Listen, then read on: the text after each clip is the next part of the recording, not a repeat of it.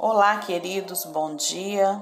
Que a graça e a paz do Senhor Jesus sejam transbordantes em seu coração.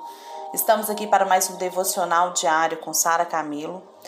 Hoje, dia 13 de março de 2021. Nós falamos ontem sobre a graça e a meritocracia. E a gente entendeu que nós vivemos na graça mas às vezes temos atitudes meritocráticas e que nós precisamos romper isso na nossa vida e viver a plenitude da graça. E agora, nos próximos dias, eu vou fazer uma série de exemplos bíblicos do Novo Testamento, dos Evangelhos, do que é viver na graça. E eu vou começar com a mulher pecadora que está lá em Lucas 7, 36 a 30. O versículo chave então é esse, eu vou ler o texto. Nessa história, a mulher pecadora que ungiu os pés do Senhor, nós vamos descobrir o primeiro sinal de quem provou a graça. Aquele que é mais perdoado, esse ama mais. Olha só. Convidou um dos fariseus para que fosse jantar com ele. Jesus, entrando na, na casa do fariseu, tomou lugar à mesa. E eis que uma mulher da cidade, pecadora, sabendo que ele estava sem que ele estava à mesa na casa do fariseu, levou um vaso de alabastro com unguento um e, estando por detrás aos seus pés, chorando, regava-os com suas lágrimas e enxugava com os próprios cabelos. Beijava-lhes os pés e os ungia com um unguento. Ao ver isso, o fariseu que o convidara disse consigo mesmo: Se este fora profeta, bem saberia quem é quem e qual é a mulher que lhe tocou, porque é pecadora. Dirigiu-se Jesus ao fariseu e lhe disse: Simão, uma coisa tenho a dizer-te. Ele respondeu: Dize a mestre. Certo credor tinha dois devedores. Um lhe devia quinhentos denários e o outro cinquenta. Não tendo nenhum dos dois com que pagar, perdoou-os a ambos. Qual deles, portanto, o amará mais? Respondeu-lhe Simão, supondo Suponho que aquele a quem mais perdoou, replicou-lhe Jesus. Replicou-lhe: Julgastes bem. E aquela julgastes bem. Voltando-se para a mulher, disse a Simão: Vê estas, esta mulher? Entrei na tua casa e não me deste água para os pés. Esta, porém, regou os meus pés com lágrimas e enxugou com seus cabelos. Não me destes ósculo, beijo. Ela, entretanto, desde que entrei, não cessa de me beijar os pés. Não me ungistes a cabeça com óleo, mas esta com bálsamo ungiu os meus pés. Por isso te digo: perdoado lhes são os seus muitos pecados, porque ela muito me amou. Mas aquele a quem pouco se perdoa, pouco ama. Então disse a mulher: Perdoados são os teus pecados. Os que estavam com ele à mesa começaram a dizer entre si: Quem é este que até perdoa pecados? Mas Jesus disse à mulher: A tua fé te salvou. Vai-te em paz. Na vida cristã, queridos, tudo é resultado de amar a Deus. Essa é a razão porque os pastor porque os pastores pregam tanto a necessidade de você amar a Deus. Quase qualquer coisa que pode ser atribuída ao fato de um crente não amar a Deus, acima de tudo. Por que não oferta?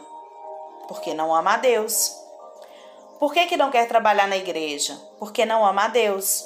Não importa o problema, temos sempre o mesmo diagnóstico. Você não ama a Deus.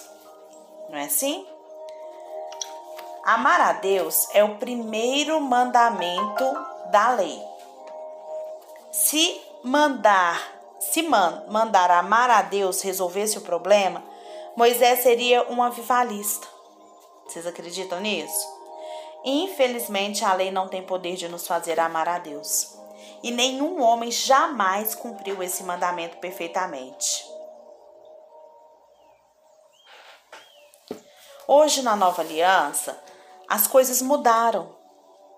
Antes de mandar amá-lo, Deus vem e prova o seu próprio amor para conosco. Assim, nós amamos aquele, nós amamos apenas porque ele nos amou primeiro. Nós fomos conquistados para amá-lo. Eu sempre ouço que precisamos voltar ao primeiro amor, mas o primeiro amor não é o nosso, queridos. O primeiro amor é o amor dele. Então vamos refletir um pouquinho sobre isso. Amar a Deus vai ser todo o resultado da nossa vida cristã. E na nova aliança, a gente deve aprender a, a provar do amor de Deus primeiro com a gente. Porque quem nos amou primeiro foi Ele. Uma vez eu estava clamando ao Senhor e falando: Pai, me deixa voltar ao primeiro amor, me leva ao primeiro amor sabe? E tinha um hino, eu ia cantando e pedindo para voltar ao primeiro amor. Eu queria sentir aquilo que eu senti. E o Senhor falou para mim: Sara, quando você conheceu o Rafael, você amava ele menos ou mais do que você ama hoje? E eu falei: Eu ama, eu amava menos. E o Espírito Santo então me, me falou: Sara, por que, que isso mudou? Aí eu falei, porque eu conheci o Rafael. Quando eu comecei a namorar com o Rafael, eu sentia friozinho na barriga quando ele chegava. Eu queria estar com ele o tempo inteiro. Quando ele ia embora, eu tinha medo dele não voltar. Eu, eu tinha insegurança.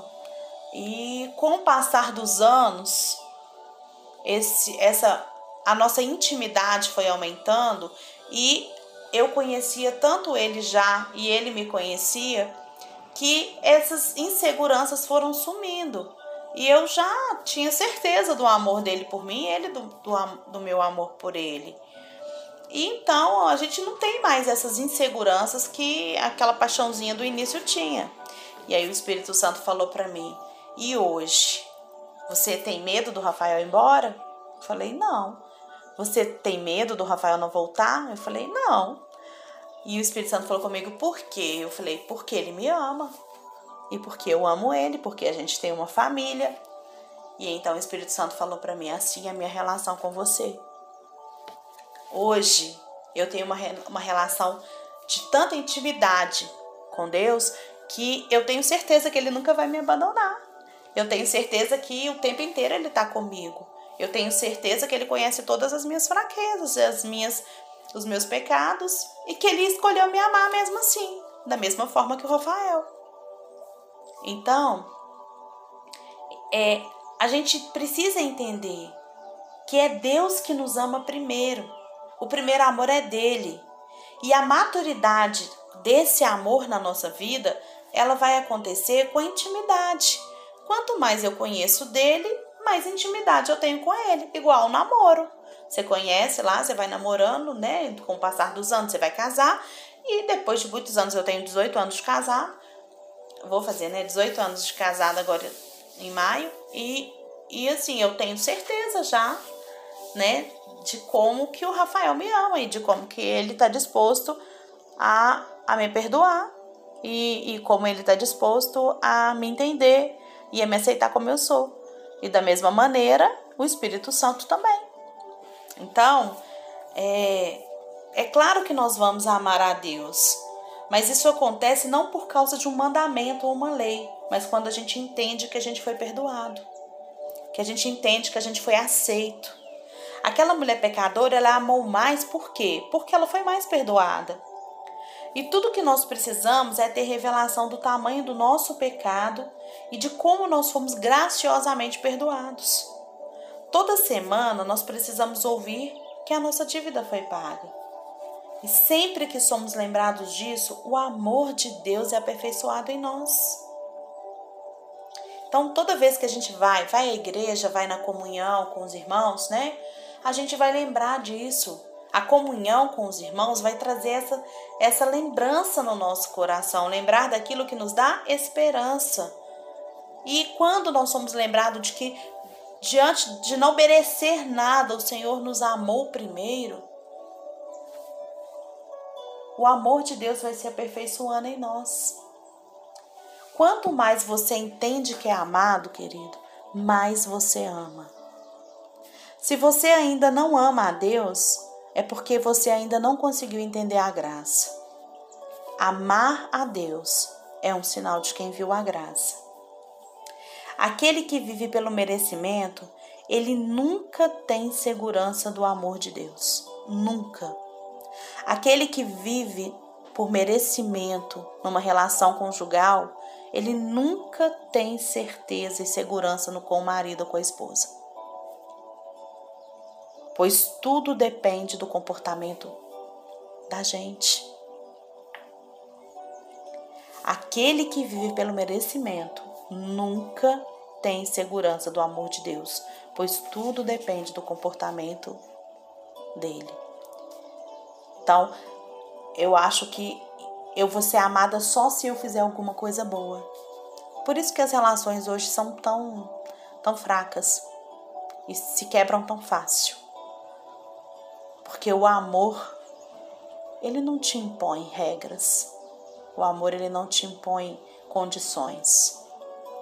É por amor que nós vamos viver na saúde e na riqueza na, na saúde, na doença, na pobreza e na riqueza. É por amor. É por amor que a gente casa com, com uma pessoa e a gente vê ela envelhecendo e vai amando cada vez mais. Isso é o amor que faz. Agora, quando a gente condiciona esse amor a comportamentos e atitudes, não vai durar. Assim, há dias em que ele acha que Deus o ama. Tem pessoa que é assim, que acha que Deus ama num dia, mas no outro já acha que Deus está com raiva dele. O amor de Deus vai, vai oscilando de acordo com o comportamento da pessoa. E então, assim, essa pessoa não tem fé para descansar no cuidado de Deus. E é isso que nós precisamos entender. Deus ele nos ama constantemente e ele nos amou primeiro. O amor de Deus não é condicionado ao que eu faço ou deixo de fazer. O amor de Deus, ele é ágape.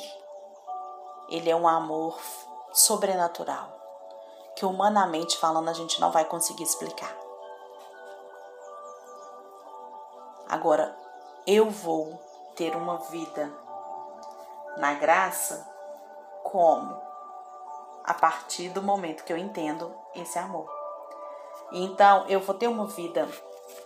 É, é, eu vou fazer as coisas certas na minha vida, eu vou ter uma vida íntegra. Por quê? Porque eu amo. Eu não traio o meu marido porque o meu marido porque eu tenho um termo com ele de casamento. Eu não traio meu marido porque eu amo meu marido. Eu não faço comida na minha casa porque é uma função minha enquanto mulher.